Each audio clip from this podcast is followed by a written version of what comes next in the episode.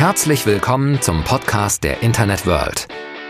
Wir sprechen mit den spannendsten Köpfen und Unternehmen aus E-Commerce und Marketing über die neuesten Branchenentwicklungen des digitalen Handels. Viel Spaß beim Zuhören. Hallo, willkommen zu einer neuen Episode von Internet World Touchpoint. Mein Name ist Frank Kemper. Ich bin Mitglied der Chefredaktion von Internet World und ich unterhalte mich heute mit Stefanie Richter von Atzwert. Unser Thema heute, wie geht es weiter bei Amazon? Hallo Steffi, schön, dass du heute Zeit für uns hast. Hallo Frank. Steffi, erzähl uns was zu Atzberg. Ihr sitzt in Berlin. Was habt ihr mit Amazon zu tun? Wir optimieren Amazon-Werbung. Ähm, was den wenigen bewusst ist, wenn man einen Artikel auf Amazon sucht, dann erscheint eigentlich sofort im sichtbaren Bereich nur noch Produkte, wo Unternehmen dafür bezahlt haben, dass ihre Produkte angezeigt werden. Und ähm, genau unsere Software entscheidet für unsere Kunden, wann ist es sinnvoll, ihre Werbung einzublenden, welche Person surft gerade, wonach wird gesucht und wir helfen den Unternehmen profitabler Advertising-Werbung zu schalten. Aber ihr habt im Grunde nicht mit Amazon angefangen oder macht nur Amazon, sondern dieses grundsätzlich dieses grundsätzliche Prinzip äh, Paid Advertising oder oder Paid Search gibt es ja eigentlich auch schon auf anderen Plattformen, vor allen Dingen auf Google. Ja, das ist ein sehr, sehr altes Feld. Das äh, hast du genau richtig, äh, richtig zusammengefasst. Äh, wir haben angefangen vor zehn Jahren mit äh, Google-Werbung, sind dazu eigentlich so ein bisschen wie die Jungfrau zum Kinde gekommen. Ähm, wir haben davor zehn Jahre lang mit ähnlichen Algorithmen äh, Wertpapierportfolios ähm, optimiert haben zum Beispiel mit einer deutschen Bank zusammen Fonds aufgelegt äh, und ähm, haben dort die ideale Zusammensetzung bestimmt auf Basis eines mathematischen Algorithmus. Und wir haben dann einfach uns so ein bisschen umgeschaut und gesagt, Mensch, wo werden dann eigentlich noch auktionsbasierte Entscheidungen getroffen?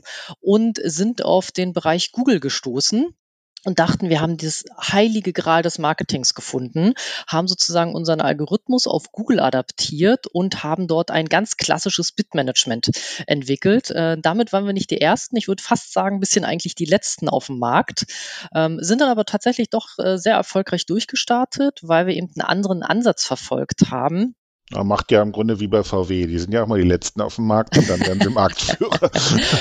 Also wenn ich die Marktkapitalisierung von VW mal erreiche, dann würde ich sagen, habe ich einiges richtig gemacht. okay, gut. Ich habe dich unterbrochen. Ihr seid bei Amazon unterwegs. Genau, vor drei Jahren sind wir dann, haben uns überlegt, wir, wir haben uns ja spezialisiert auf E-Commerce-Unternehmen ähm, und haben uns überlegt, was ist so die nächste große Plattform? Wir haben Google, wir haben mit Google gestartet, haben dann Bing dazu genommen, haben uns dann entschieden Yandex. Ähm, das ist, ich sage jetzt mal für die, die es nicht kennen, das russische Google. Ähm, und sind dann vor drei Jahren, haben wir uns Amazon angeguckt, weil Amazon eigentlich genauso wie Google halt eben, sie versteigern ähm, Anzeigenplätze.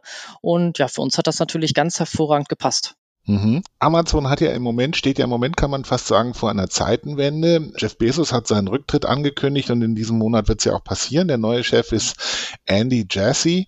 Kennst du Andy Jassy irgendwie? Hast du den schon mal persönlich treffen können oder äh, kennst du den genau wie ich auch nur aus Papier und Presse? Also tatsächlich genauso wie du, äh, Papier und Presse. Mir ist ja, mir, mir ist er davor schon mal ein Begriff gewesen. Ähm, dann auch Adspert, wie wahrscheinlich sehr, sehr viele Technologieunternehmen äh, setzen AWS ein, ähm, sozusagen die Cloud-Sparte von ähm, Amazon. Und ähm, das hat er sehr erfolgreich ähm, aufgebaut. Und es ist fast eigentlich so ein logischer Schritt, denn AWS macht, ist ein großer Anteil am Umsatz. Also, obwohl großer Anteil ist übertrieben, das sind 10 Prozent. Aber 10 Prozent vom Amazon Umsatz täte ich jetzt auch nehmen und keine bösen Fragen stellen. Also da reden wir von, von, erheb von erheblichem Geld reden wir da ja. Da, da hast du vollkommen recht. Ähm, es ist aber nicht der größte Block. Der größte Block ist tatsächlich mit 20 Prozent, ähm, das sind die äh, Markthändler ähm, sozusagen die Drittanbieter, die auf Amazon verkaufen, das sind die größten. Aber nochmal zurück zu deiner Frage. Viele, nachdem das bekannt wurde, ähm, argumentieren immer, Mensch, das ist total logisches, logischer Schritt, weil Cloud, das ist halt einfach die Zukunft, das wird halt einen immer größeren Anteil nehmen.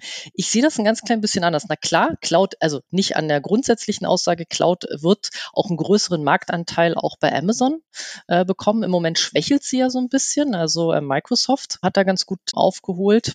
Ich glaube aber, die Gemeinsamkeit, weswegen er er der neue Chef ist, ist eigentlich eher so, so diese Ansätze, für die auch Jeff Bezos ja immer gilt. So dieses visionäre, ähm, viele Entscheidungen auf Datenbasis treffen, diese Kundenfokussierung. Das sind eigentlich die gleichen Meilensteine, mit dem halt AWS auch sehr groß äh, geworden ist. Deswegen glaube ich, dass das eher die Gemeinsamkeiten sind, äh, äh, weswegen, ähm, oh Gott, jetzt muss ich den Namen tatsächlich aussprechen, Andy Jesse, ja, man denkt immer Spitzname, aber der Mann heißt so. ja, ähm, ich habe es nicht so mit Namen ähm, und ich habe ihn noch nicht so oft ausgesprochen. Das heißt, jeder, der jetzt denkt, oh mein Gott, wie, hab ich, wie hat Steffi den ausgesprochen, denkt, ich übe noch. Wir sind Deutsche, wir dürfen das. Okay.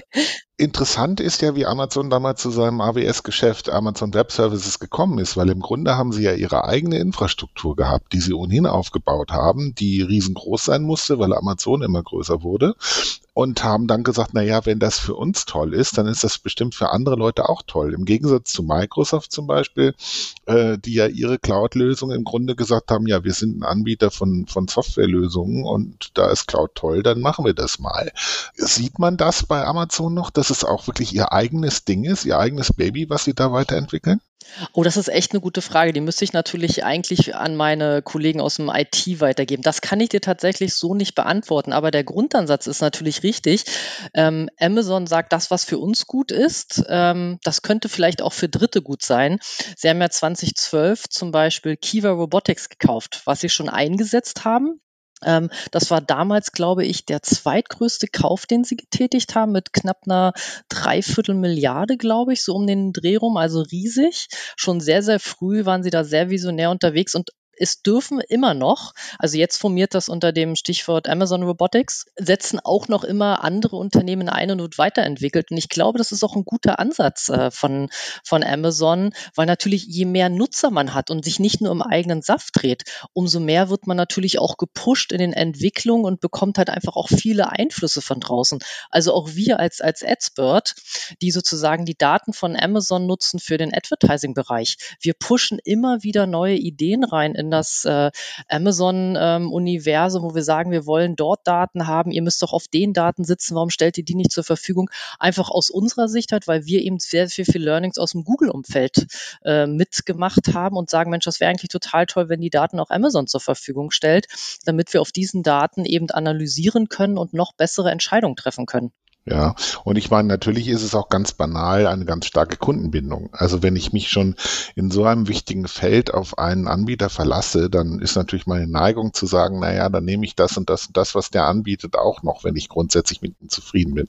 Ähm, ich habe mir vor einiger Zeit mal die Zahlen von Amazon angeguckt, äh, vor allen Dingen was Umsatz und Gewinn angeht. Das ist ja wirklich märchenhaft. Also die Börsenbewertung von Amazon ist im Moment ungefähr halb so hoch wie das Bruttoinlandsprodukt der Bundesrepublik Deutschland vom vergangenen Jahr. Und der Jahresgewinn ist ungefähr so groß wie der Bundeshaushalt. Das muss man sich einfach mal reinziehen. Und ich wundere mich so ein bisschen, wieso das eigentlich so ist. Wieso geht Amazon so dermaßen märchenhaft ab, während zum Beispiel so ein Anbieter wie meinetwegen Alibaba in Deutschland nicht wirklich auf die Straße kommt. Und ich würde ja sagen, es ist nicht nur Deutschland, wo Alibaba nicht wirklich auf die Straße kommt. Wie siehst du das? Ich glaube, das, also das Beispiel, was du jetzt gerade rausbringst, das ist, glaube ich, auch echt ein kulturelles äh, Thema, denn genauso hat es Amazon aber auch nicht geschafft, den asiatischen Markt zu entern. Also es geht sozusagen in äh, tatsächlich in äh, beide Richtungen. Ich kann ja vielleicht mal, also Warum läuft es so gut bei Amazon? Sie, also Jeff Bezos hat halt ganz, ganz früh ein ganz großes Credo ausgerufen und das ist Kundenzentrierung. Das ist die große Marke und davon profitieren sie einfach. Es ist kein Selbstläufer gewesen, was er da entwickelt hat. Er hat er 94 ähm, gegründet, zweimal wirklich hart an der Insolvenz äh, vorbeigeschrammt. Und er hat es auch nicht als das gegründet, was es heutzutage wirklich ist, sondern es war halt ein, ein äh, Buchclub oder ein äh, Buchversand, den er dort aufgezogen hat. Und auch erst im Jahr 2000 kam das Thema äh, Markthändler äh, hinzu. Das haben sie in den USA gestartet und vielleicht für die, die es nicht wissen, drei Jahre später kam schon Deutschland äh, mit UK als äh, die nächsten großen äh, Marktplätze hinzu und diese Kundenzentrierung und letztes Jahr Corona. Ich meine, wenn du irgendwas brauchst, du bist halt einfach, da hat Amazon auch nochmal so einen unglaublichen Schub bekommen. Und selbst die letzten, die sich noch verweigert haben, gesagt, naja, irgendwann muss ich mein Toilettenpapier doch dann irgendwo herkriegen. Ähm, hahaha, das ist nicht das Wichtigste gewesen, was man brauchte letztes Jahr, aber für einige naja, dann doch aber schon. Mal, ohne war jetzt schon eher blöd. Und ich habe ja den anderen großen Supplier für das Thema genutzt und habe es dann doch bei Aldi gekriegt. Aber gut. ähm, aber diese Kundenzentrierung, ich behaupte jetzt mal, ich stelle jetzt einfach mal ganz frech in Frage, weil ich ein böser Mensch bin.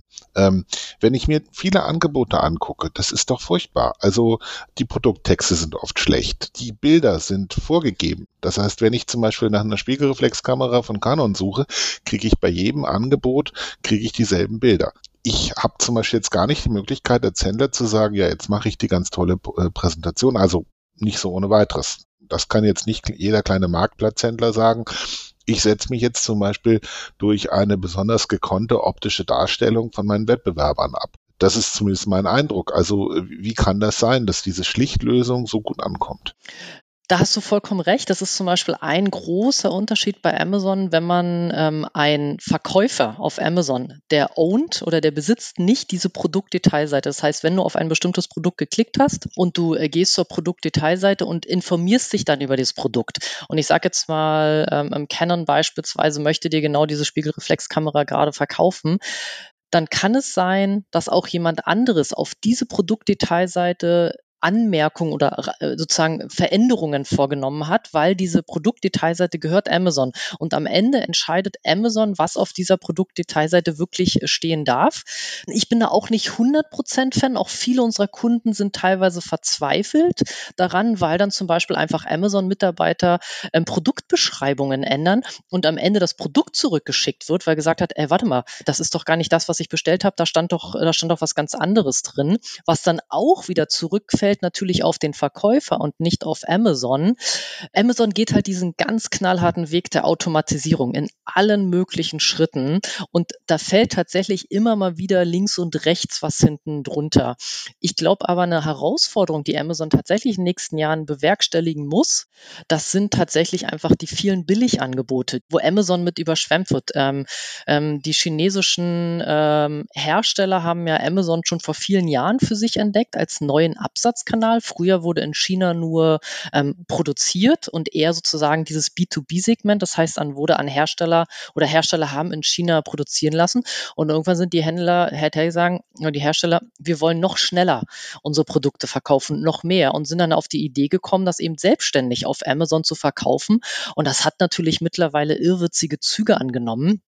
Also AdSpurt, wir machen ja Amazon Advertising. Wir sind auch um China überhaupt nicht drum herum gekommen. Also wir haben, sind letztes Jahr nach China expandiert, verkaufen unsere Software dort auch sehr erfolgreich an chinesische Händler.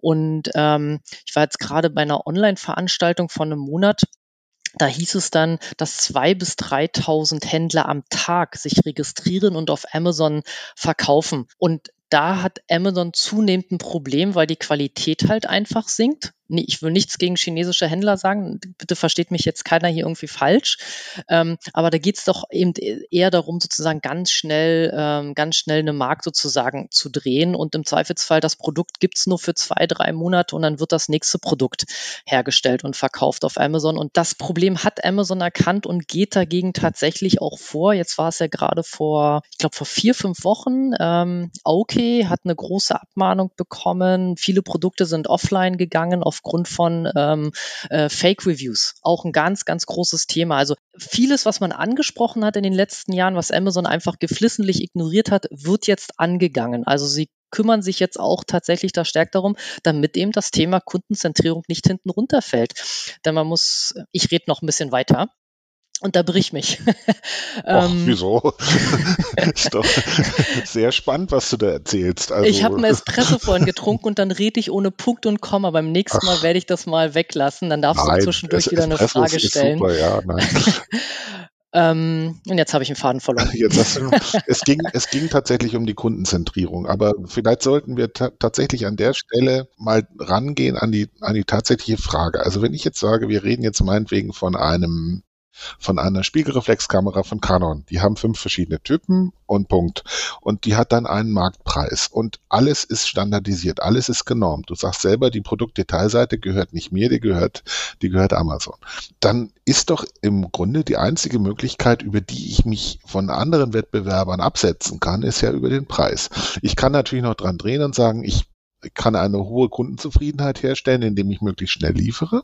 Aber das ist ja, sagen wir mal, gerade bei Standardprodukten ist es ja eigentlich äh, begrenzt. Mein Gott, äh, jeder kann eine Spiegelreflexkamera schnell liefern. Und wenn jeder Amazon äh, den, den Fulfillment Service Fulfill bei, Fulfillment bei Amazon äh, nutzt, dann läuft das auch überall gleich. Das heißt, die ganzen Unterscheidungsmerkmale, ich äh, überzeichne das jetzt mal bewusst, die fallen ja weg. Und das Einzige am Ende gibt es ja eigentlich nur noch zwei Unterscheidungsmerkmale, nämlich der erste, wer ist der billigste Anbieter? Und der zweite, wer gibt das meiste Geld für die Werbung aus? Oder gibt es andere Möglichkeiten, sich zu differenzieren?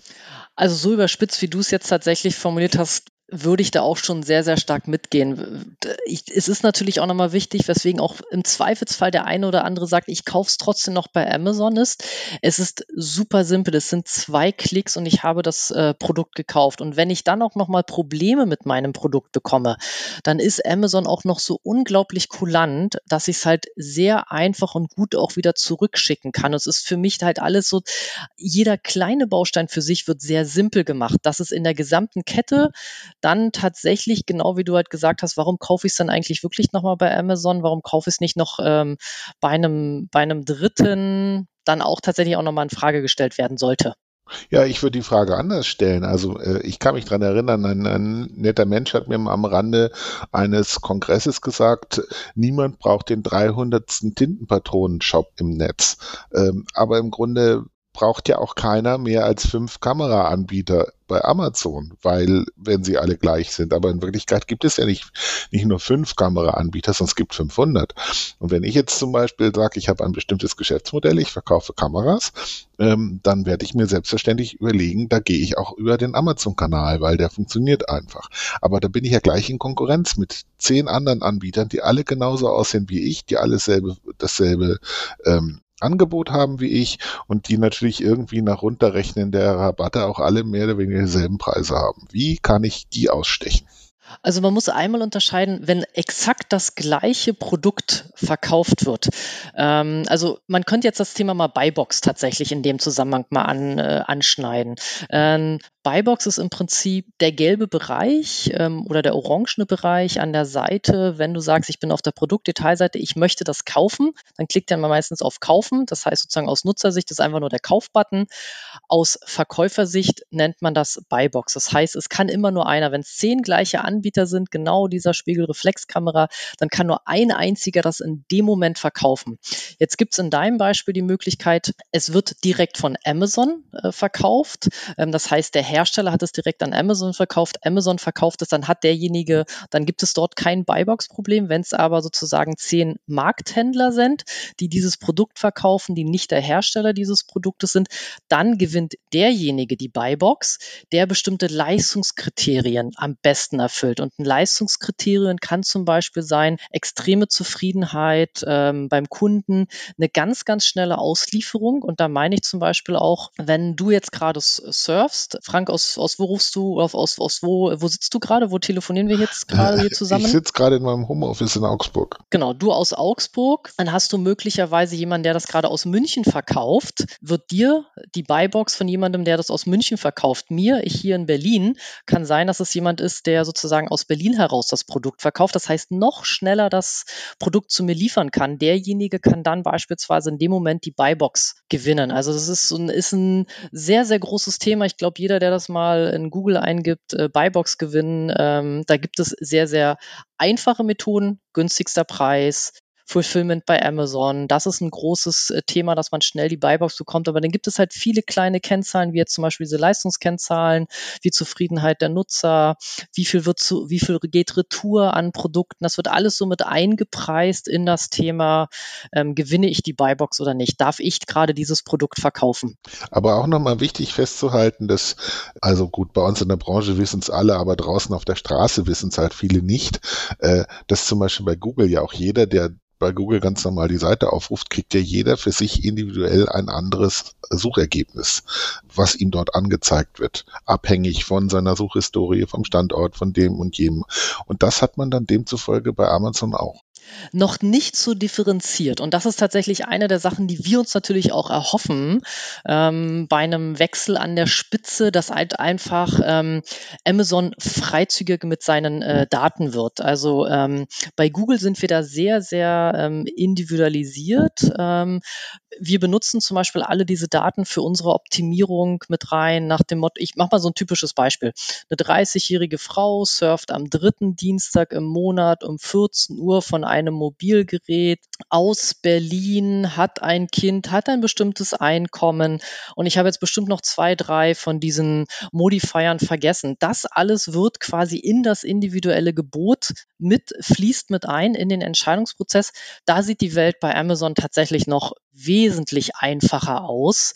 Amazon hat aber die ganzen Daten. Also mir kann kein Mensch erzählen, dass sie nicht wissen, dass jetzt jemand gerade mobil gekauft wird von einem Desktop ähm, oder von einem Tablet oder zu welcher Uhrzeit. Die sitzen auf diesen ganzen Daten, aber sie sind halt einfach nicht schnell genug. Es entwickelt sich einfach so rasant, dass sie diese Daten schon Werbetreibenden zur Verfügung stellen können und das so feingranular geboten werden kann. Es ist momentan noch etwas einfacher. Mhm. Bedeutet das, dass man im Moment noch mit weniger Optimierungsaufwand zum Erfolg kommt oder ist das ein Trugschluss? Das ist ein absoluter Trugschluss. Selbst wenn, ähm, also, weil man muss sich ja überlegen, man hat ja ein bestimmtes ARCOS-Ziel. Für diejenigen, für die das neu ist, ARCOS ist im Prinzip, wie viel Prozent meines Umsatzes möchte ich in Werbung stecken. Das ist so diese Hauptkennzahl, die man beim Thema Amazon-Werbung betrachten sollte. Und wenn man alleine nur schon vier, fünf Produkte verkauft mit, mit ein paar hundert Keywords, die dieses Produkt äh, verkaufen, dann muss man ja eine Relation setzen, welchen Klick kann ich mir für welches Keyword leisten, weil das eine bestimmte Durchklickrate hat. Dann gibt es Conversion-Rate. Das heißt, wie hoch ist die Wahrscheinlichkeit, dass wenn jemand tatsächlich auf meiner Produktdetailseite ist und das am Ende kauft und das alleine sind schon eine Vielzahl, man muss sich so wie so eine Matrix vorstellen, die man aufbaut und die man dann durchlegt und dann bestimmt man simultan für jedes einzelne Keyword das optimale Gebot. Ähm, das ist tatsächlich, das wird von vielen unterschätzt, ähm, das Thema.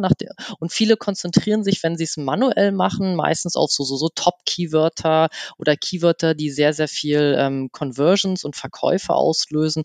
Aber auch gerade so der Longtail ist wichtig. Selbst da, wo ich nur so ein, zwei Klicks im Monat kriege oder zwei, drei Conversions nur im Monat generiere, da ist es wichtig, eben genau zu wissen, wann sollte ich welches Gebot setzen. Naja, es wäre auch die Frage, um nochmal bei dem Beispiel Kamera zu bleiben, weil ich finde, es ist so schön einfach.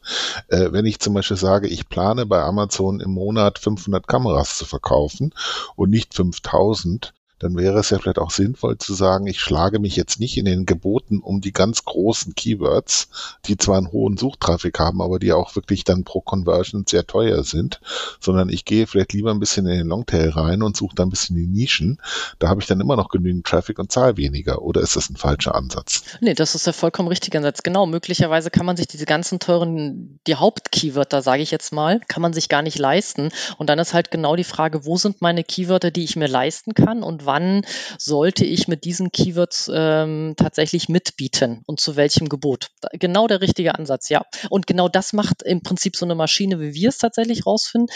Wir kriegen die Ziele vom Kunden, eben ein bestimmtes ARCOS-Ziel oder ein bestimmtes Budget im Monat, was der Kunde so effizient wie möglich ausgeben möchte. Und daran können wir dann halt wissen, okay, bei diesen fünf Hauptkeywörtern, da können wir gar nicht mitbieten, weil einfach das ARCOS-Ziel des Kunden viel zu gering ist. Er hat nicht genug Marge, um dort mitgehen zu können. Und dann dann äh, schneiden wir automatisch eben sehr, sehr teure Keywörter raus und konzentrieren uns möglicherweise stärker auf den Longtail. Mhm. Lass uns mal zu einem ganz anderen Thema zum Schluss kommen. Und zwar, äh, du hast es ja selber angesprochen, als, als Amazon 1995 gegründet wurde, ich glaube 94 war es, äh, da war es gedacht als Bücherclub.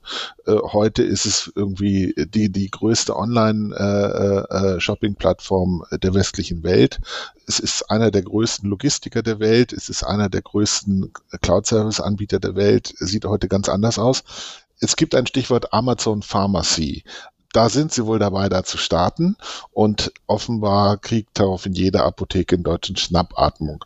Ähm, wie siehst du das Thema? Werden die da einfach nochmal richtig Gas geben und dann wird eben die Börsenbewertung nicht mehr das halbe Bruttosozialprodukt, sondern das Ganze werden? Oder wie siehst du das? Ich würde Angst haben, tatsächlich. Ähm, es wird noch ein bisschen dauern. Nichtsdestotrotz, der deutsche Markt ist ein riesig großer und interessanter Markt, wie immer. Man hat es ja auch daran gesehen, äh, der Marktplatz, wir waren eins der äh, dritten Länder, die halt, oder an dritter Stelle, die gestartet worden sind. Ich habe jetzt, weiß nicht, ob ich es jetzt richtig im Kopf habe. Ich glaube, Januar 22 gibt es das E-Rezept. Ähm, dann ist eh das ganze Thema Online-Apotheke gewinnt auch nochmal zunehmend an Fahrt äh, im, im deutschsprachigen äh, Bereich. Genau, zu Amazon gehört ja schon das ganze Thema Amazon Care, Amazon Pharmacy. Das wird ein extrem spannender Bereich. Ich glaube, die Herausforderung, die für Amazon hier sein wird im deutschsprachigen Bereich, ist das ganze Thema ähm, äh, Privacy. Ähm, Sie sind ja in den USA, da bauen Sie ja eine Gesundheitsplattform auch auf rund um das ganze Thema. Und das wird natürlich alles bei uns alles ein bisschen schwieriger werden in Deutschland. Aber wenn ich mir einfach überlege, was Amazon für eine Marktmacht hat, um mit Herstellern verhandeln zu können, um, um Medikamente, um das ganze Thema online verkaufen zu können, dann weiß ich halt einfach, alleine diese Marktmacht macht das ganze Thema doch durchaus, dass ich mal die eine oder andere schlaflose Nacht kriegen würde würde. Aber sowohl, es gibt ja auch schon Online-Apotheken hier bei uns ähm, im, im deutschsprachigen Bereich, aber das ganze Thema wird den Markt ordentlich durchschütteln, bin ich mir auch sehr sicher. Und dann kommen wir sicherlich von äh, noch einen ganz großen Schritt weiter von einem Bereich, also Fashion wird zum Beispiel im Moment ziemlich stark online dominiert, während zum Beispiel Supermarkt noch eher eine Offline-Domäne ist oder auch der Anteil der Autos, die neu offline, äh, online gekauft werden, ist noch sehr gering. Aber das wäre dann wieder ein Bereich, wo Geschäft, was normalerweise traditionell nicht im Internet läuft, stärker ins Internet wandert. Ja, wir haben es halt, und man muss, man darf halt echt nicht unterschätzen. Wir haben es letztes Jahr und sind ja auch jetzt gerade erst wieder öffnen, ähm, öffnen die Läden. Die Frage ist natürlich auch wieder, wie lange. Ich will keine Gespenster an die Wand malen, aber ich sage nur Delta. Ähm, und wir haben es alle gelernt und selbst die Älteren, die jetzt gesagt haben, Mensch, ich bin da eigentlich gar nicht so und ich bin, ich mag das noch ganz gerne, einfach auch nochmal offline shoppen zu gehen. Wir sind alle rangeführt worden durch das Thema Corona an den Thema Onlinehandel und ich glaube, das hat so ein, das so viel, es war so ein starker Katalysator, dass eben alles Neue, was danach auch kommen wird, auch viel einfacher aufgenommen wird. Wir kommen zum Ende. Und zwar mit einem Werbeblock. Ich möchte hinweisen auf unsere Veranstaltung, die Amazon World Convention, die am 20. bis 22.10.2021 hybrid stattfindet. Also das heißt zum Teil in München und zum Teil im Netz. Die Webadresse lautet amazon-world.de. Ich freue mich über jeden, der sich darüber freut. Und mein Dank gilt natürlich ganz besonders Stefanie Richter von Arzbert, mit der wir heute das Vergnügen hatten, diese Episode von Internet World Touchpoint zu besprechen und zu unterhalten. Und ich freue mich, wenn er wieder reinhört. Schönen Tag noch und vielen Dank. Danke dir. Ciao. Und das war's für heute mit dem Podcast der Internet World. Wir sagen Danke fürs Zuhören, bleibt uns treu und bis bald zur nächsten Folge.